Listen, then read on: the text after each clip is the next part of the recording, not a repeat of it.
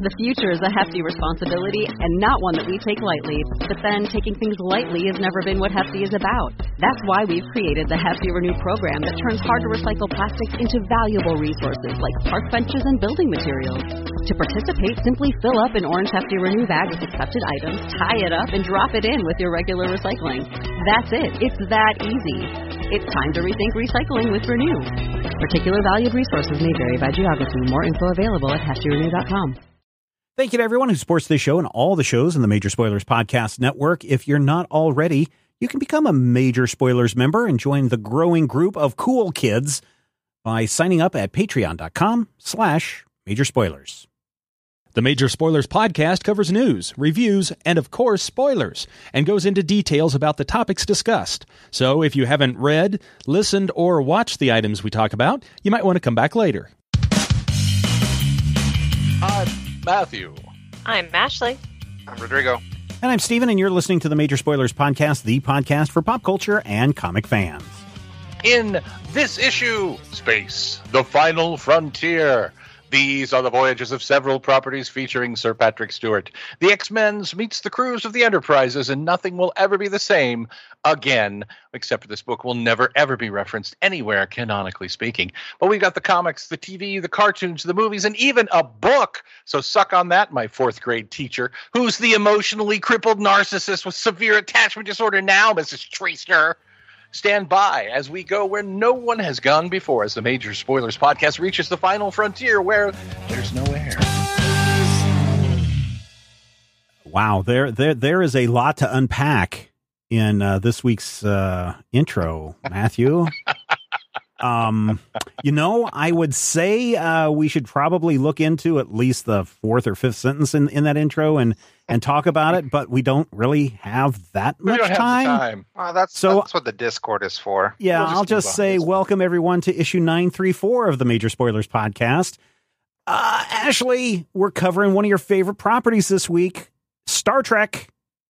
That is true. And this week, Star Trek, as you know, we kind of gave Ashley the monkey's paw treatment this year, where we're not only covering Star Trek, but the curse is only Star Trek that has crossed over with other properties. And this week, it is the X-Men. Oh, those darned X-Men. The Trexmen. And I'm gonna spoil a little bit right now. Are we going to do the second series where Worf and Riker hang out? Yes, we are. Yes, we are. And also, we're going to, kind of a little bit of a spoiler alert for everyone ahead of the Loki finale. We're going to show you that it was Kang after all, but you're going to have to wait till later in the show because first we've got some news. Hey, on the Marvel side of the fence, since Steven gave me that awesome segue, Black Widow's doing pretty well. Disney and Marvel's Black Widow movie opened in theaters and on Disney Plus this past weekend. And like I said, it did pretty well. According to box office reports, the Scarlett Johansson action flick grossed $80 million with an additional $60 million from that ye oldie buy it for $30 and watch it at home button.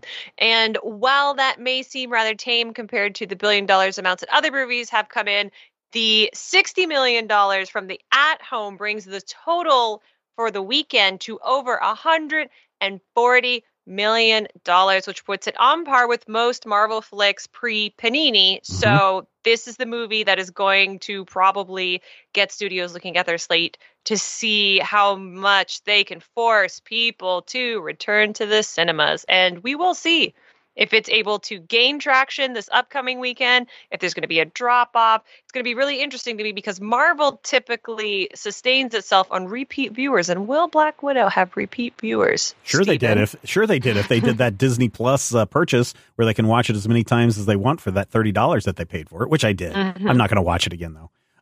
You'll have to listen to the pre-show where we talk a little bit about that. Here's the interesting thing. So far, Netflix will come out and say, hey, our Stranger Things was the most watched show this month. But they never say how many people watched in that situation.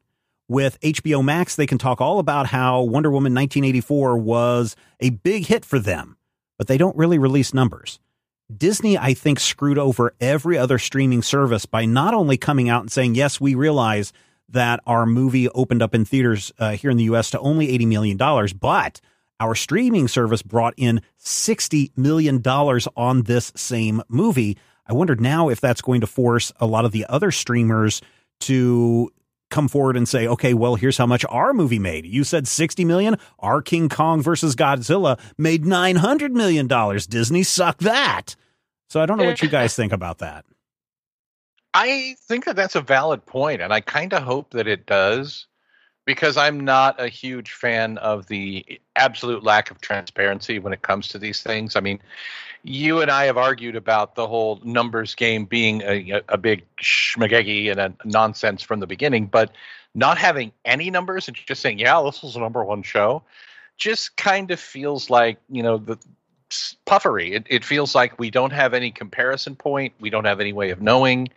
It's the whole, you know, I have a girlfriend, she lives in Canada, you don't know her. Yeah, I think she moved away and then she died thing. I'll put a little tinfoil hat on in this case, that they may have kind of had their hand forced to reveal how much money the movie made streaming opening weekend, only because of the deal that they had with Scarlett Johansson with grosses and everything. And so that may have forced the accounting to come forward faster than what they normally do. That may be one thing on the reason why they announced this release. Also, maybe to kind of stem off the He-Man Woman Haters Club that is just like, look, it's a woman movie and it didn't do well, therefore all movies with women suck kind of stuff. Yeah, women can't lead action movies is usually the rhetoric that comes out anytime Atomic Blonde or Tomb Raider or anything Marvel, under the sun is released. Yeah. So that's, I think that may be anything under the sun. That may be another reason why they put that out there. The other thing that I think this does is we'll have to see how the movie does in a second week and whether Disney will release second week numbers on streaming. Disney does get to keep 100% of all the money that they make on streaming. They only get to keep 50% of the movie's money that they make at the movie theater. I wonder if this is also someone setting up somewhere going, look, this movie made almost as much as it did at the movie theater. Why would we walk away from same day digital release? All these other companies like Paramount just announced that they changed their window to 45 days for their movies before they go on to Paramount Plus and other streaming services. So I think we may see, I don't know, I'm just predicting that we're going to see a lot of studios, maybe Disney, decide that, you know what, I think we'll go ahead and keep digital release along with theaters. And if people want to give us 100% of the money, we'll gladly take 100% of the money. And we're still paying fan service to the movie theaters and letting them keep 50% of the scraps. So, what was the release date before? You said they changed it to 45 from. They've changed the release date of Black Widow three times. It was supposed to come out. No. I mean, the delay from. You said they're now most of the time it's 90 days. Okay. There are a couple of studios. I think Universal went down to 30 days and AMC agreed to that and Regal Cinemas agreed to that. But most of the time it's 90 days. And so now that studios are really all kind of agreeing on at least 45 days and the Motion Picture Theater Owners Association have agreed to the 45 days. I think we're still going to see a lot of theaters say, yeah, we'll go ahead studios say, yeah, we'll go ahead and still release to the theaters, but we're also going to release digitally in many of these cases. And I think for Disney, 60 versus 80, it's $20 million difference. But in the case of the streaming side, Disney gets $60 million. On the movie theater side, they're only getting $40 million. So at the end of the weekend, Black Widow made more for Disney via the streaming premiere or premium service than it did going to the theater. So that's my whole take on that. Rodrigo, I know somebody else who made a whole lot of money, Mr. Anonymous. Yeah, somebody did. There is a new 800-pound gorilla in the vintage video game arena. Last week, Heritage Auction sold an unopened copy of Super Mario 64 for $1.56 million. The auction house said it received 16 bids during the live auction. Just 2 days prior, an early copy of 1987's The Legend of Zelda sold for $870,000. Super Mario 64, of course, from that bygone era of 1996. Right. This gives me hope that my unopened copy of some PS4 game that I have is someday going to be worth a lot of money. Yeah. See, I don't understand why because nostalgia. The previous sales of these sealed book or games were they were hard to find. You know, they were like gold label copies, or they were pre-production copies, or they were things that are inherently rare. Super Mario 64 was a huge game. It sold hundreds of thousands of copies. But this is an unopened game. Okay, yeah, but why would it go so high? For the same reason that a slabbed version of a comic book sells higher than a one that's not even bagged and boarded.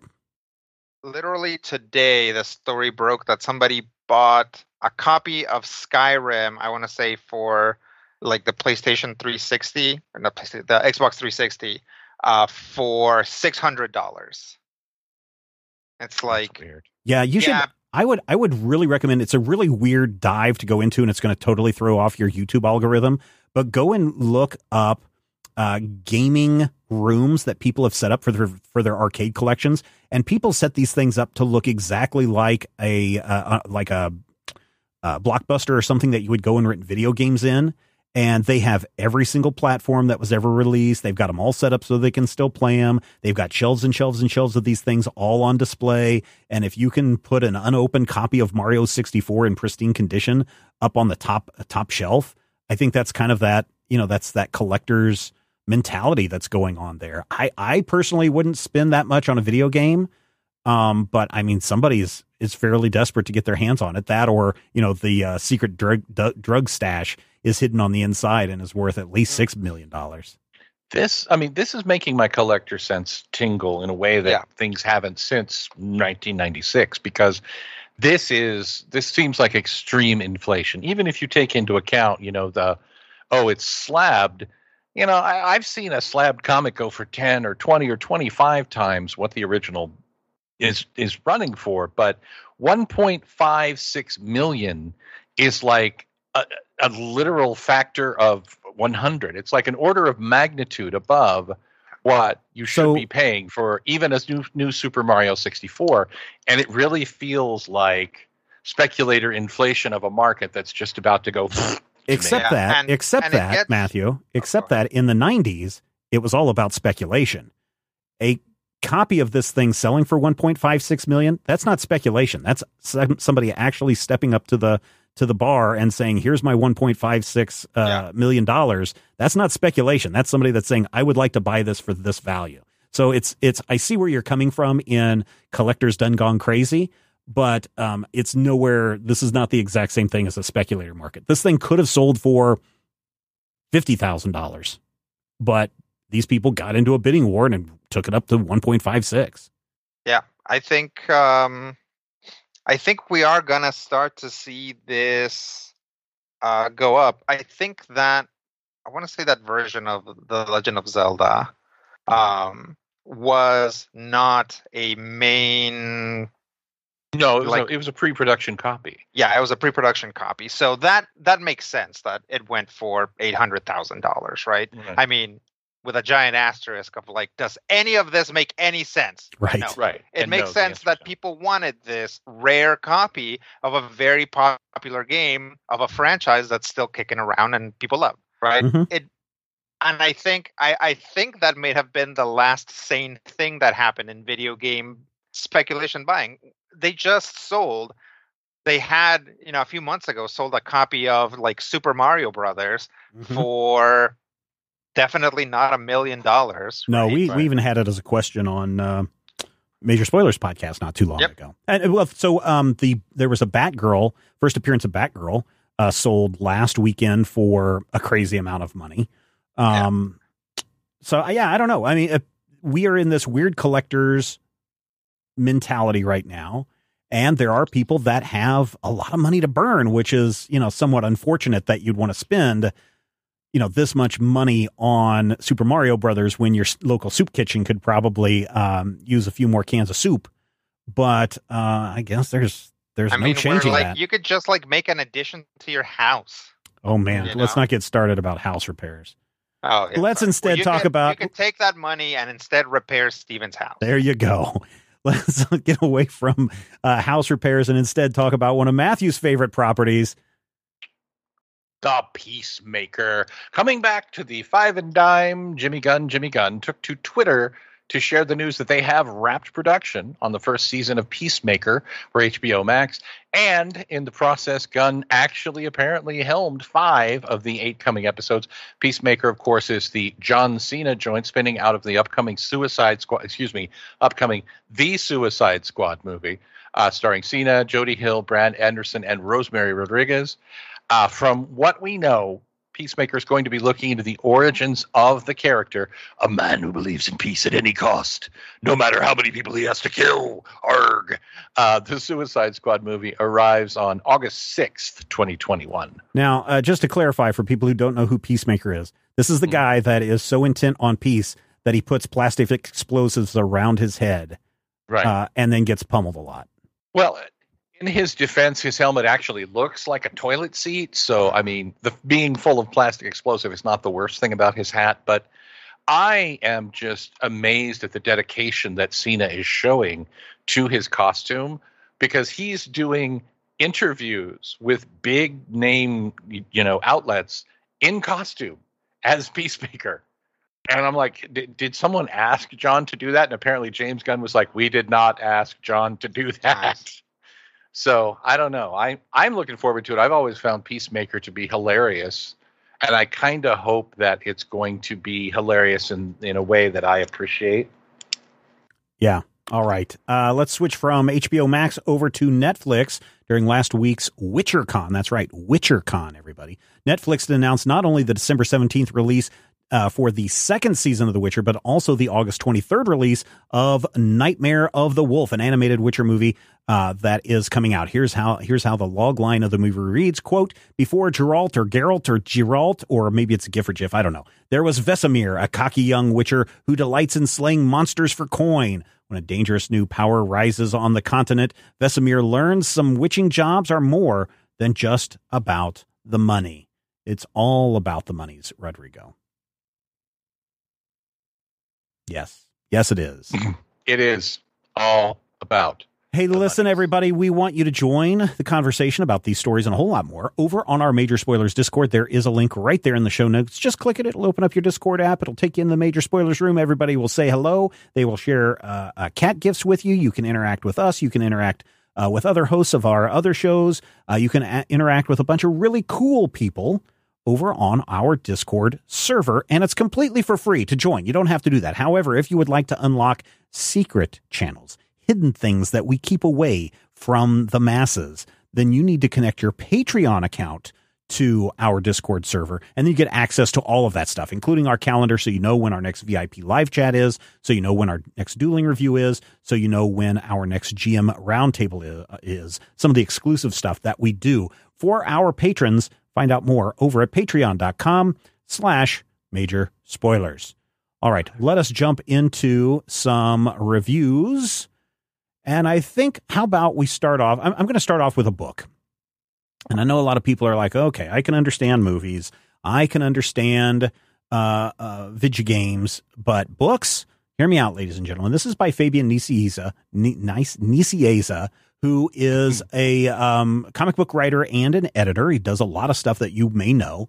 He has been working on this book. The first idea, he said, came to him in 1995 for, not quite a cozy mystery, but it's certainly a small town mystery where a person who didn't, Andy Stern, who didn't get into the FBI, she didn't join the FBI, but she went in as an FBI profiler. She stumbles across a murder of an Indian gas station attendant in New Jersey, in the town that she lives in. And pretty soon she hooks up with an old colleague, a local disgraced journalist, Kenneth Lee. And the two of them start putting their heads together and find out that the murder of this gas station attendant has its roots going back 50 plus years. And so the two of them work together to solve the mystery. It's a really fun book. Rarely do I start a book on a Saturday and have it done on a Sunday afternoon. But that's the case of Suburban Dicks that I finally had a chance to pull off the top of my pile and read. And I blew through it just this weekend. It's really, really good. It runs really, really fast. I hope we see more from Fabian in this universe. I did reach out to him and say, hey, you know, when you, I hope your agent sold the rights to this or is in talks with selling the rights to this to HBO Max. And he said, well, I can't tell you, you know, what's going on with this, but the rights have already been optioned. Now, whether that's a movie series or a TV series, I don't know. If you are a fan of Mare of Easttown, which a lot of people were really hot on HBO Max, this is in that same vein. So if you liked Mare of Easttown, you're going to like this. It's got, you know, a lot of fingers being pointed left and right. It's got a lot of, oh, I bet it's this guy. I bet it's that guy. It even kind of has, and I want to say that it has the exact same ending as Mare of Easttown. But right when you think you've got the mystery solved, there's like 4 more chapters left where they actually solve the mystery. They finally get that final clue and put it together. It's really good. It talks about inherent racism. It talks about police brutality. It talks about multiple cultures kind of living together and how that changes a community.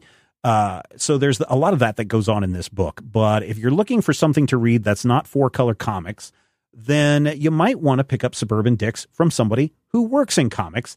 It is currently out. I think it just came out on audiobook a couple of weeks ago. It's been out on in print since June 22nd, but it's definitely worth picking up off of your local bookstore and reading it throughout. I'm going to give it 4 slices of meatloaf out of 5. It is that enjoyable. Cool. Yeah, it really is. Let's see. Skybound X came out, I want to say last week, from Skybound Comics, from Image Comics. I don't know what the relationship is between Skybound and Image. Skybound seems to be its own thing and not quite an imprint of Image Comics. Ashley, do you know what that deal is? I know it's Robert Kirkman all the way down.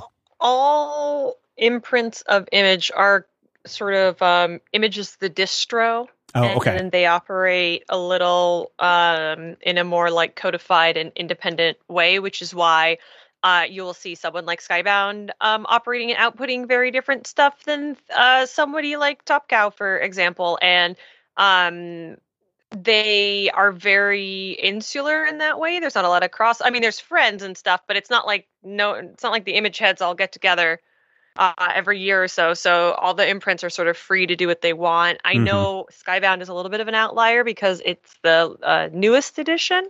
Mm-hmm. But that's sort of as far as my knowledge on it goes. Okay, that clears that up. I think it's also the most successful monetarily wise, what with, you know, Kirkman having that whole Walking Dead franchise that ate the universe. Yeah. So tell us, Matthew, about Skybound X, number 1. You got your Skybound X, number 1, which was, honestly, even though it's the 11th year of Skybound, the 10-year anniversary of Skybound as an entity, going back to the beginning of The Walking Dead. And this is interesting because it is what I consider to be a classic comic anthology. There are 4 stories, none of which is really considered, you know, I don't feel like any of them are really the lead. It's here's a whole bunch of cool stuff. It starts with Rick Grimes 2000, which is a continuation from, I think, issue 50 of The Walking Dead, where all of a sudden Rick wakes up and he's in full color and the zombies have actually been sent by aliens, and the aliens are trying to create super soldiers, and Rick and Tyrese and all the people that we know from The Walking Dead have been turned into super soldiers. And of course, you know, Rick is now running around in a costume with a lightsaber, and it's hilarious. It is so dumb. And it's dumb in a way that I feel is kind of entertainingly dumb, but also horrifying, because they do things that are meant to be one-off jokes, but the one-off jokes usually end up things like killing Michonne on panel, or putting Rick's wife in a standard superheroine costume in a damsel in distress pose. And, you know, Rick's little robot hand is all cool, but I don't know. It's funny, but it's a weird kind of edgy 30-year-old man funny, and I don't know if it's going to appeal to everybody, but it's drawn by Ryan Otley, and it looks like a gorgeous episode of Invincible, and so that's kind of neat. There's also a story of Clementine, who is a character from the Walking Dead video game, who is now being transitioned into comic books. Clementine started as a little girl and then grew up over the course of 4 seasons of the Walking Dead video game. That is a beautiful story. It looks great. It reads great. And when we get to the end of it, they're like, yep, we're going to see more of this character. And I'm like, yes, please. I would like to read more of this. I rather enjoyed it. And there are a couple of other stories in the book. One is a chapter of Ultra Mega, which is sort of a kaiju story where there are superheroes with giant powers who fight kaijus. It's not Jet Jaguar. And this one is actually kind of funny in that it feels like a little piece of maybe a Lone Wolf and Cub comic, where the sidekick learns an important lesson. And then, of course, the third installment, which I don't know what it is. It's called Manifest Destiny, and it's about cartoon birds. And I laughed. Don't get me wrong. I found it quite entertaining, but I honestly can't tell you what it is, what it means, or anything. I will say, check it out, because it's kind of funny in an old-school cartoon way. All in all, this is a wildly divergent chunk of stories, which is what I want in an anthology. And none of this is less than competently drawn. Some of it is phenomenal. Even the worst page of the story, you're going to be like, yeah, that looks really good. But the balance to me feels off. I feel like if I were the editor, I would have shaken up the order of these stories a little bit. But all in all, everything here is fun. If you're a fan of Kirkman's properties and you're like, hey, I'm totally on board and I appreciate Bob Kirkman's sense of humor, I really like the whole Skybound jam, you're probably going to want to check this out. 3 slices of meatloaf for Skybound X. I think it's a weekly series because issue 2 is solicited for today. Yeah. I'm probably going to be checking this one out, just if only, to see robot future super soldier Rick Grimes in color. Yeah, that one will end, I believe, on issue 4 or 5 that the Rick Grimes 2000 story ends. So don't get too attached. Is this an ongoing or is this like a limited? As far as I know, it is an ongoing series, but the stories inside of it are not. Right. So there you go. All right, let us jump to other comics that are releasing this week, Ashley, with Nuclear Power number 4 from Fanbase Press. Heck yeah. So listeners of the show might remember that I reviewed issue 2 probably about 2 months ago, because that's kind of how comic books work.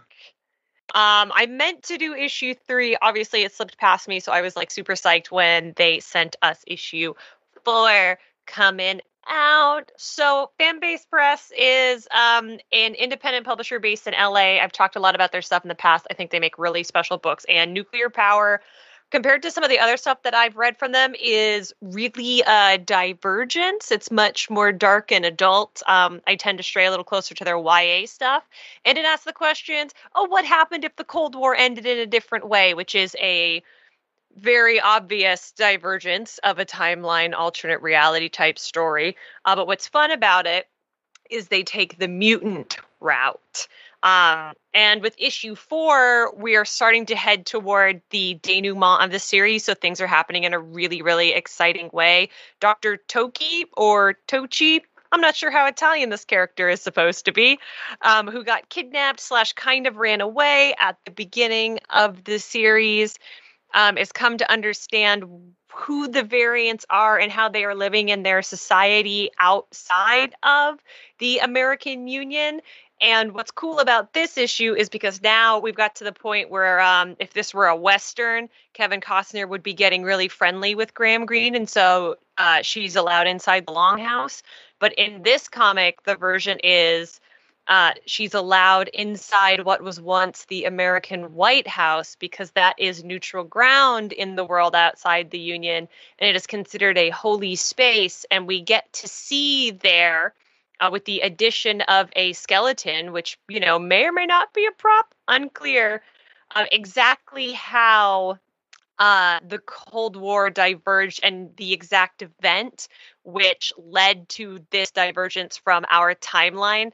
I don't want to spoil it because it's more clever than I would have given the series credit for, because up to this point, it's kind of a cool period pseudo X-Men take. The Dr. Tochi, she's pregnant, and they think she's pregnant with an unhealthy pregnancy, but we've learned that they're variants who are like the little mutant kids.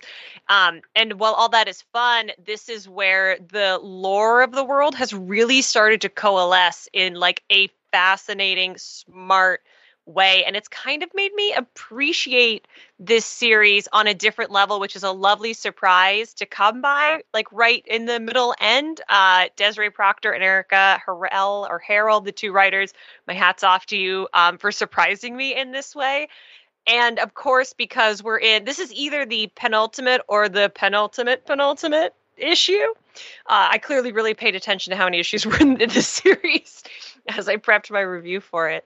But because we're nearing the end, there is a huge fight, and we had a couple character deaths as well that I was surprised by. So I've been loving the series so far. And then this issue kind of like took my breath away from a storytelling perspective. And of course, Lynn Yoshi's art is really beautiful, and brings a really unexpected anime sensibility to it. But I was pleasantly surprised with how smart this issue turned out to be. And I think that's going to make it sound like I didn't think the rest of the issues were smart or well-crafted or interesting. But like this one really got me, gal. So it comes out tomorrow. It's a digital first. That's 99 cents. I can't recommend it enough. And if you're like me and you're familiar with Fanbase Press, but you're more used to their all ages offerings, I think this is like a really cool, it's a really cool divergence from that. So really great. I was very, very surprised today as I was doing my reading for the podcast. Very nice. Two more issues to go. This is a 6-issue miniseries. Heck yes. Thank you, Stephen. And then for reading the email that I didn't. No, I'm actually looking on the Fanbase website. But sorry, this Barbara. Is going to be collected. Please keep sending us copies. This is going to be collected in, I want to say, trade.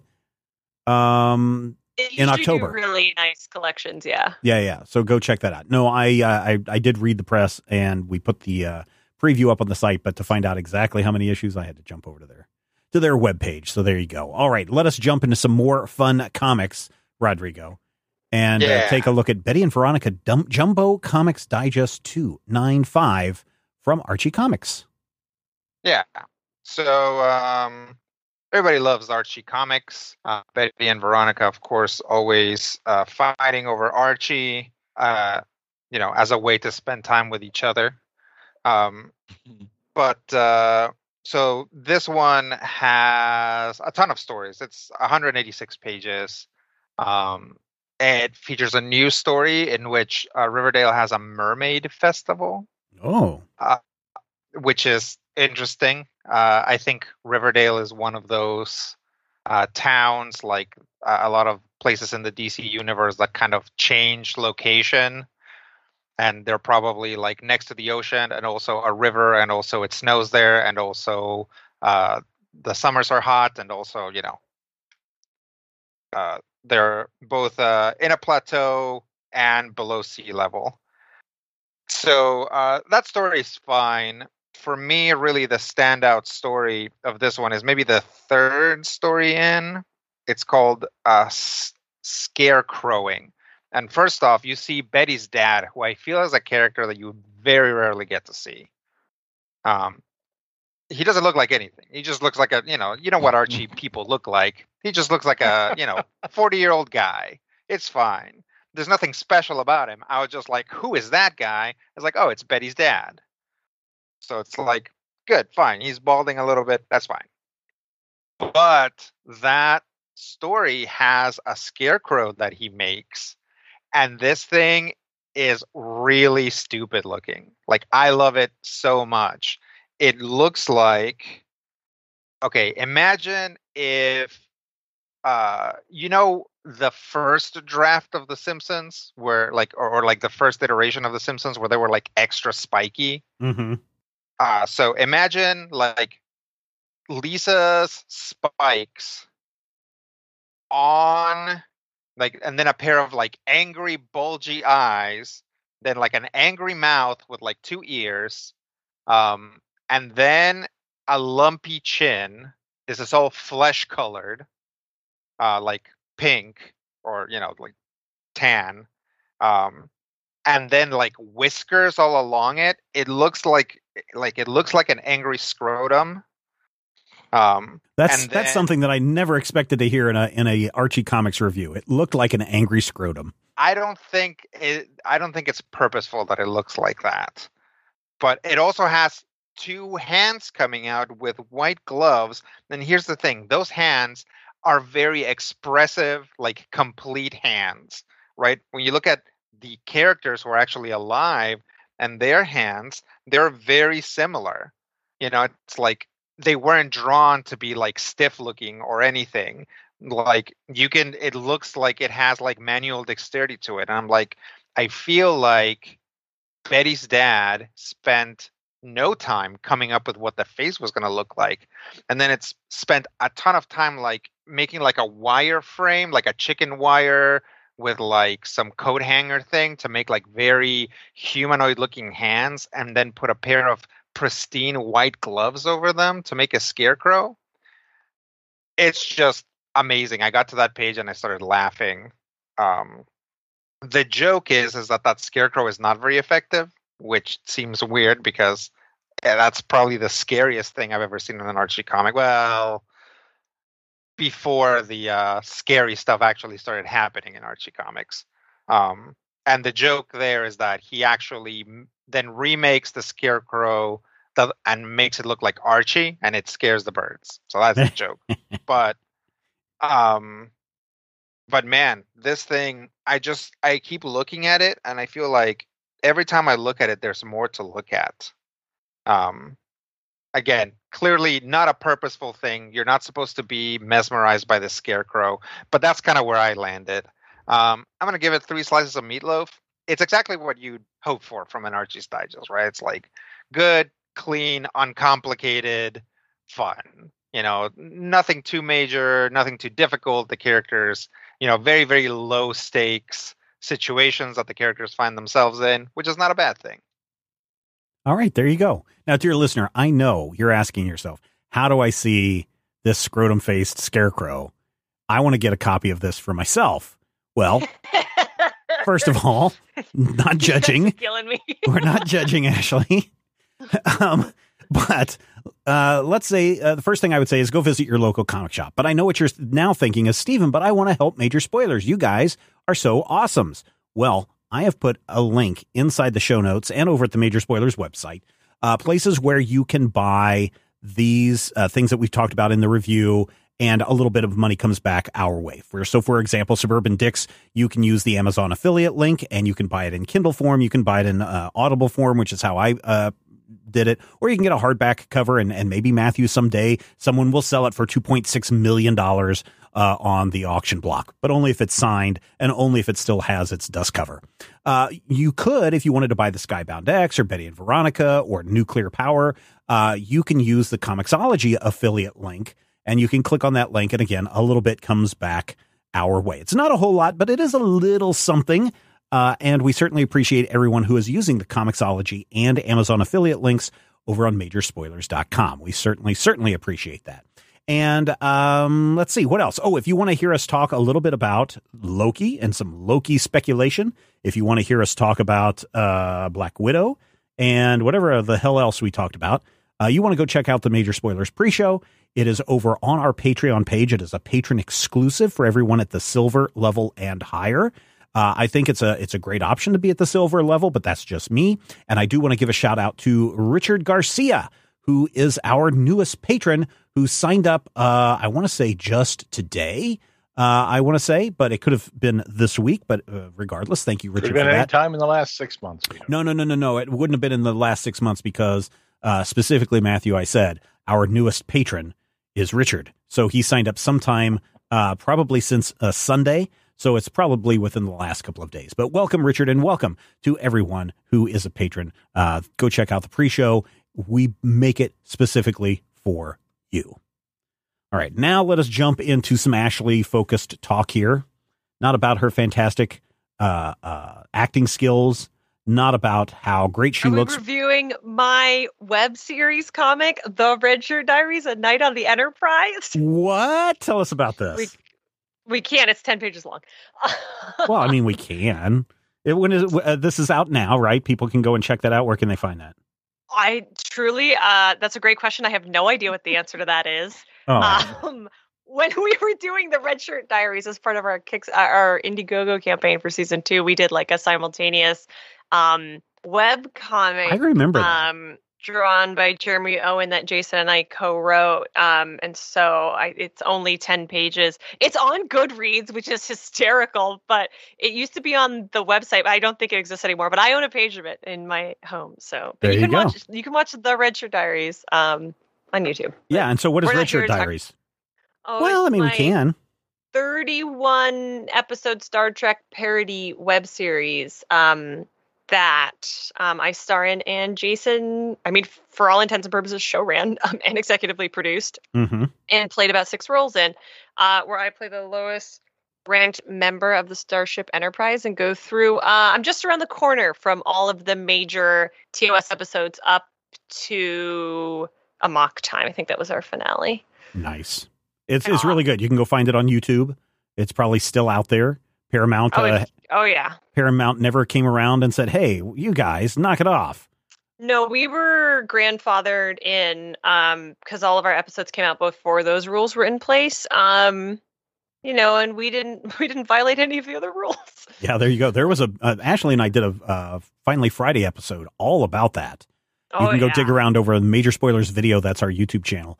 You have to go back several years. I couldn't even tell you what year. What year was that, Ashley? That you guys were doing that? Oh my God, 2014 and 15 would have been when we were making them. So that's probably the same years that they were released. Yeah, because it's right around that time that, Paramount was going around saying, hey, you guys, stop using our IP to enrich your lives. Instead, go and buy our Paramount comic books, which is also an imprint of Marvel Comics. And we will use the Marvel X-Men and use their popularity to boost our Star Trek sales. In 1996 and 98, I want to say is the second one. It wasn't very long. I want to say that, I don't even think they got to 98. Oof. Star Trek X-Men, One-Shot 1 and One-Shot 2. One with the original series, one with the Next Generation. And Ashley, how about you just walk us through, you want to do the Next Generation. How about, Matthew, you walk us through the original series Kirk stuff? Sure. All right. Did he just punch my ship? He punched my ship. Stardate 474.8.5. The Enterprise is flying around in space, and things are strangely drawn. And all of a sudden, they run into a Shi'ar starship, and it turns out that time and space is messed up because Professor X's illegitimate son Proteus, who's actually Scottish for some reason, traveled forward in time and ended up finding the body of Gary Mitchell, which was still imbued with, I don't know, Q energy or whatever it was that gave him powers in the original Star Trek, the second Star Trek pilot, where no man has gone before. And so they messed up time, space, and dimension, and the X-Men showed up on the Enterprise, and Spock beat Wolverine. It's canon, and that's really... Actually, that's not all you need. You know, the Imperial Guards are in this. They always get treated as, like, these schmucks, and here is no exception. They get beat down. You know, this one does kind of feel like, because we're dealing with Gary Mitchell and, it's only Gary Mitchell. But because we're dealing with like original series stuff and themes, this one feels a little bit more grounded in do I kill my friend or do I save the universe kind of moments. Yeah. And it works up to a point because, again, the point of Paramount Comics was, hey, let's do comic books and let's try and do justice. Because at the time that Paramount launched this book, it killed not only Star Trek books at DC, but also Star Trek books at Malibu, where the Deep Space Nine franchise was. And they were like, let's bring it all together in-house. Let's take it to Marvel because Marvel's, the top show in town. And when you pick up Star Trek's Men, the first thing you're going to notice, other than the fact that the printing is atrocious because of the paper that they used, you're going to notice that it's actually true to, in ways that a lot of adaptations are, true to Star Trek canon and true to original series, up to the point that 6-foot tall steel mutants walk on board. I mean, it's not horrible, is it, Rodrigo? No, I wouldn't say it's probably not the worst one that we've read so far. Oh, man. Which in the pantheon of Trek comics is kind of saying something. Yeah, it's weird.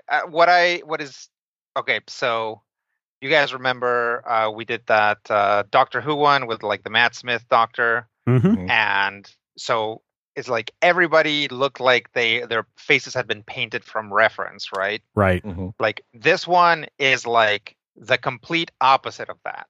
The Star Trek characters look like they're actors, but the X-Men look like the Jim Lee era X-Men.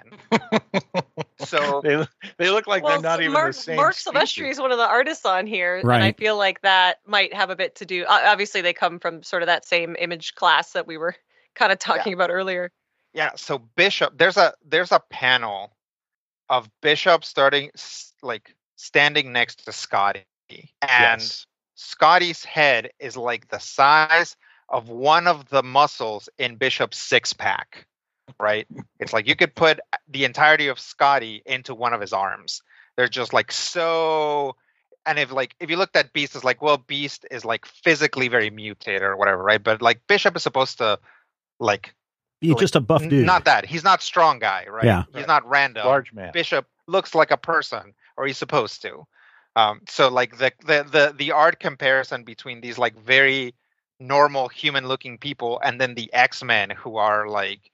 You know, it's like the Star Trek characters are like 5 heads tall, mm-hmm. and the X-Men characters are like 6 heads tall. Like that's one thing that I noticed. It's like when you have like, if you want to play with like Barbie and your like Kenner Star Wars action figures, it's just like mm-hmm. they're not the same size. I found Barbie that and He-Man. It jumped out for me in the second book when there's like Jean Grey is standing next to Riker, and she's drawn shorter than Riker, but her hips are higher than Riker's hips.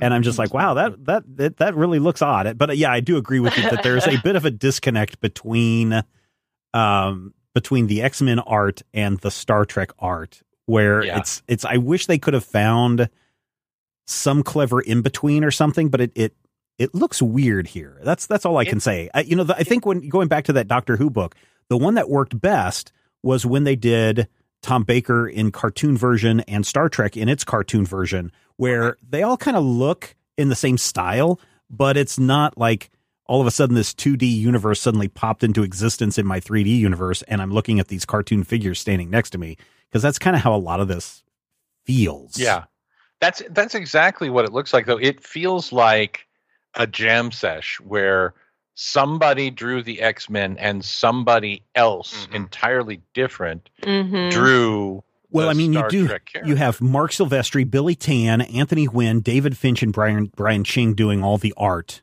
in this book. Now, some of them are doing inks. Yeah. They're all great artists, right? And then like 12 credited inkers. Yeah. But even when inkers, they do not get enough credit. Even if you look at, intra-page, like Rodrigo pointed out the moment with Scotty. Yeah, the moment that really gets me is the moment in sickbay where McCoy is working on Gambit, and Gambit is lying down, and he looks like an X-Man, and McCoy is leaning over him, and McCoy looks like a normal human being, but that means that McCoy's entire torso is barely the width of Gambit's thigh. Yep. And, of course, it has that moment where, Nurse Chapel walks in and yells, Dr. McCoy, and Leonard and the Beast both look up and say, what? And I'm like, that's why they wrote this whole book. That moment. They wanted to have Dr. McCoy and Dr. McCoy get confused. Yeah, because that's why this book exists. The MacGuffin part about there's a rift in space and it's now terraforming the planet down below, and that's where Gary Mitchell is at, and we have to go down there, and I will not can't kill allow my you friend. To disparage Gary Mitchell. I'm not. No, I'm not. I'm just saying that, the whole Gary Mitchell part of the story just seems kind of like a tacked on afterthought of what if X-Men, but with the Star Trek characters, and they have to sneak around the ship without any sensor going off saying, hey, we've detected like 7 new bodies on this ship, Captain. And one of them's made of steel. Yeah. And somehow Spock is detecting psionic energies in his head, but whatever. Spock is a telepath. Spock is canonically a telepath. I know he can commune with the hot lava rock. I know. Still kind of dumb. Is it? I think so, right? I just think so, especially in that. Like they could have made that a lot cheesier. Having an established telepath get some indication that there's a telepath on board makes sense to me. Yeah, too much TNG. Yeah. But I think it's in how they did it. Like, yeah, that's a stretch. No, I think it's in how they handle it, right? Because they go through great lengths with McCoy and Spock at the beginning, where Spock is like, "It is exactly 1.86 million miles to our destination, Captain." And McCoy is just like, "Could you please just round up?" And Spock makes some comment about, "Oh, it seems logical that we need to keep this precise because of science." And then he's like, "Oh, I detect a telepathic link. I'm not going to say anything, but I will excuse myself from the bridge and go investigate on my own." Doesn't seem to be keeping with sure. Yeah, with Spock's characterization as it was first set up at the beginning of the story. Telepath solidarity. I know, right? I can't narc on a telepath until I know what's happening. Especially once we find out that they're mutants, that they're nearly human. Oh wait, is that is in this one, right? Yeah, I can't remember. I got my. Yeah, but Gary Mitchell is also, like, I believe, classified as a mutant in the one episode wherein he appears with his hard contact lenses that make my eyes water just by looking at them. Yeah, wow. Sally Kellerman. And you know that's why we ended up here, right? They're like, what is the most X-Men like thing that ever happened on Star Trek? Yep. And they landed here, and I was like, okay, well, let's do, they're like, let's do a riff on that, and it's okay. These are very. Oh, go ahead. I'm sorry, I didn't mean to interrupt. These are very incongruous properties, right? I mean, compared to everything else, especially because. Like, I feel like when we did, like, the Green Lantern one, they were somewhat allowed to play ball a lot more with what happened to both properties. Here, they're trying very hard to maintain the integrity of both Star Trek and the X-Men as they existed at these particular moments in their histories. Mm-hmm. And it just really shoves in your face that this doesn't work. Well, and right? I'm trying to remember, is this the first time that Star Trek crossed over with another property, Matthew? Was this one, and that's why it was such a big deal in 96? I don't remember if it's the first time ever, but it's among the first time because of the nature of that Paramount Comics deal. Yeah. I mean, I feel like we'd seen something before this, but it wasn't to this, certainly it wasn't to this scale. Yeah, and so maybe that's why it feels like we have to not make any big drastic changes. Well, no, and I mean you kind of can't when you're doing something like this.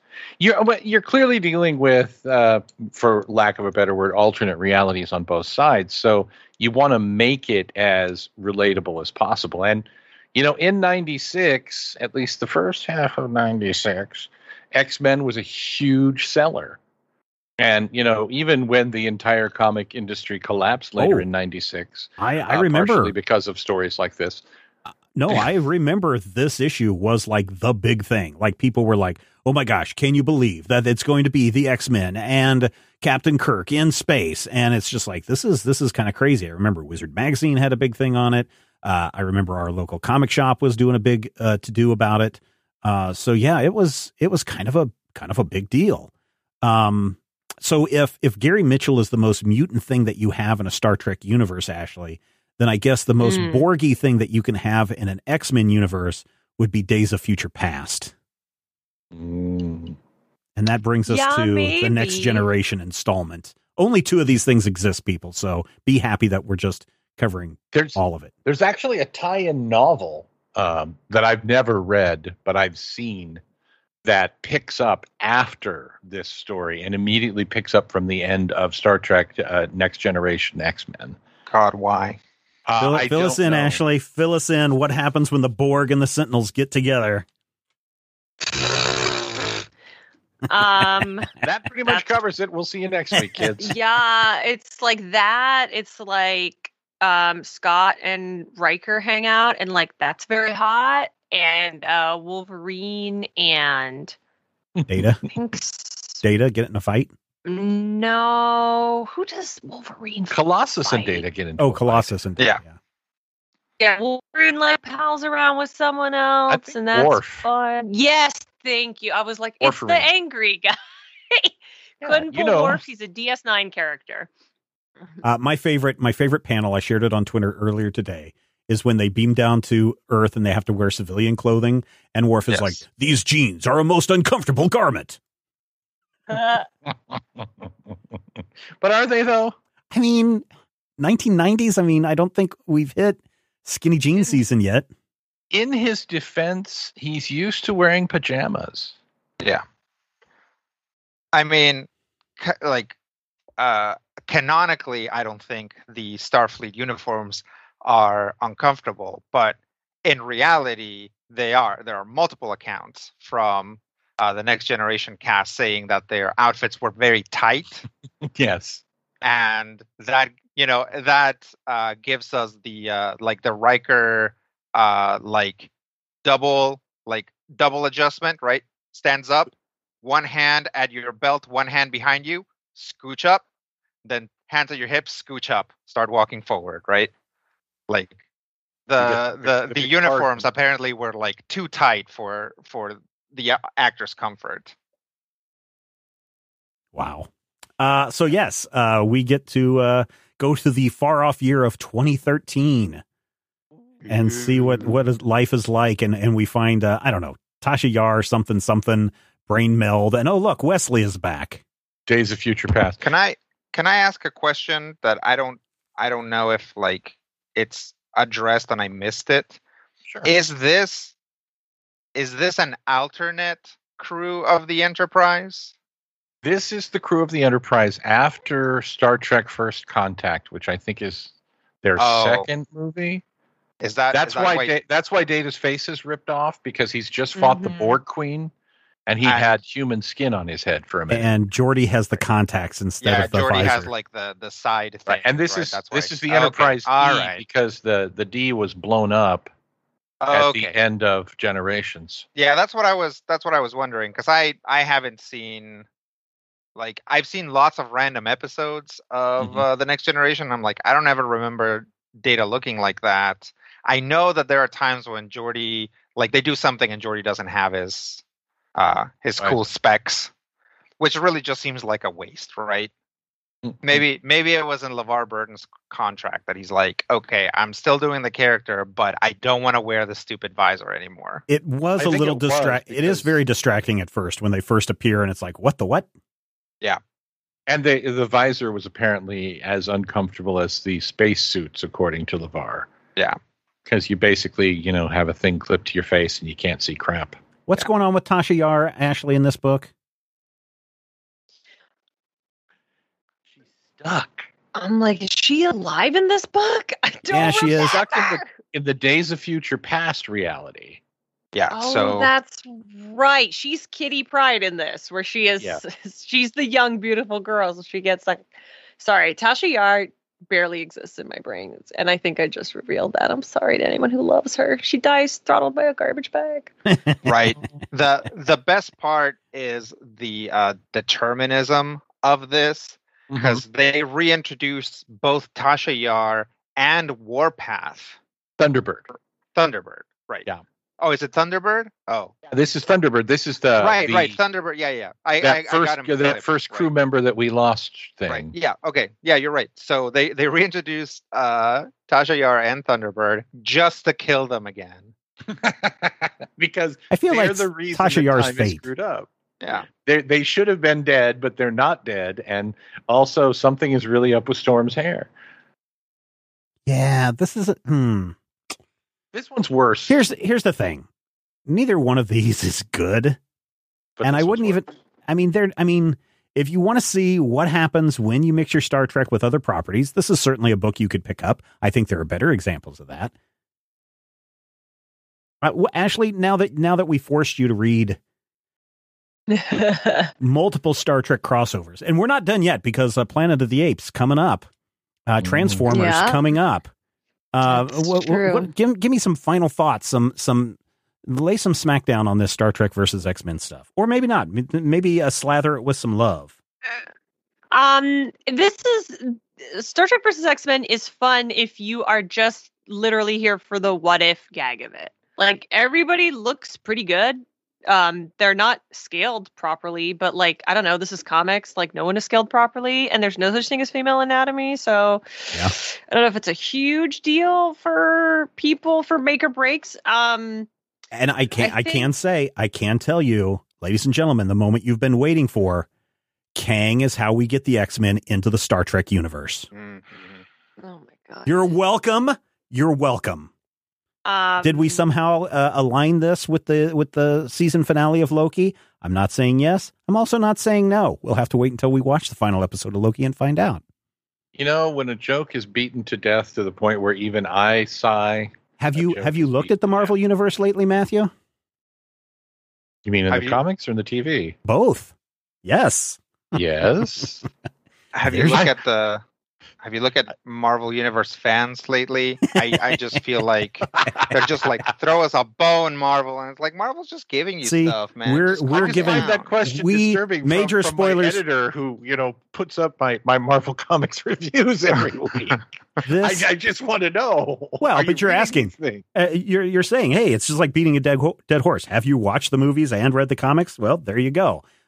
We, Major Spoilers, unlike Marvel, are giving the fans what they want. We're showing you how Kang brings the X-Men into the Star Trek universe. I'm just saying, we give the people what they want. Patreon.com/Major Spoilers. That's how you can give back. Ashley, final thoughts on all of this? Crossovers are hard, and Star Trek comics are hard. And that's what I have learned reading these books. Oh, we're gonna beat that idea into you at least two more times this year, maybe more. Matthew, final thoughts on Star Trek and X-Men? I think that, as we've said, the key to any crossover, mashup, remix, whatever you want to call this kind of book, is finding a central point, a center of a Venn diagram where the premises make sense. Neither of these stories do that. They're kind of just, big, dumb, dynamic moments. But there are things that everybody wants to see. And in a lot of ways, if you came to see Colossus punch Data, if you came to see Spock pinch Wolverine unconscious, if you came to see the Dr. McCoy gag, they're perfectly fine. I wouldn't pay money for them, but, Rodrigo, what about you? I think unfortunately, the only way to give these two books a fair shot is to look at them in the context of other Star Trek crossovers, which we've been doing. And unfortunately, they're not particularly good in that sense, because I think they neither one of them has enough give for the Star Trek side or the X-Men side. We are like, okay, all right, like, it's like they're trying their best to meld these two ideas. They're kind of it feels heterogeneous, right? It always feels like a thick layer of X-Men is floating above Star Trek, and it looks really yucky. So in the end, I would say, I don't know if you can even find these books. They're hard to find. Or if you can't, don't try too hard. They're okay at best. Yeah, I mean, if you are someone that's really got a jonesing for Wesley and the Traveler to show up and save the day and defeat Kang, with Kang going, I don't understand how they did this, I'm going to have to go ask my ancient grandfather how this happened, then yeah, go pick up these books. But the novelty of it, I think, is what started this. I'm sure that Paramount Comics lasted decades after the release of these two books, Matthew, and is still going strong today. Half, yeah. Oh. Yeah. Well, the abuse of Ashley and her love of Star Trek will continue later this year. Looks like September improves. September 7th, Ashley. I can see her furiously scribbling out her vacation request. Star Trek versus Transformers on September 7th. And then all the way in December, on December 7th, Star Trek meets Planet of the Apes. So plan your vacations accordingly is what I'm saying. I'm also saying that's where we're going to wrap it up for this installment of the Major Spoilers Podcast. Thank you for being part of the Major Spoilers experience. We love your feedback, so join the cool kids at the Major Spoilers Discord server to share your thoughts and reactions to this Star Trek X-Men episode. Or drop us an email to podcast@majorspoilers.com and you might hear your words on an upcoming episode. And don't forget, you can support the show and everything we do by becoming a patron at patreon.com/majorspoilers. We will be back next week. Next week, I don't know what we're reviewing. It says it's unwritten.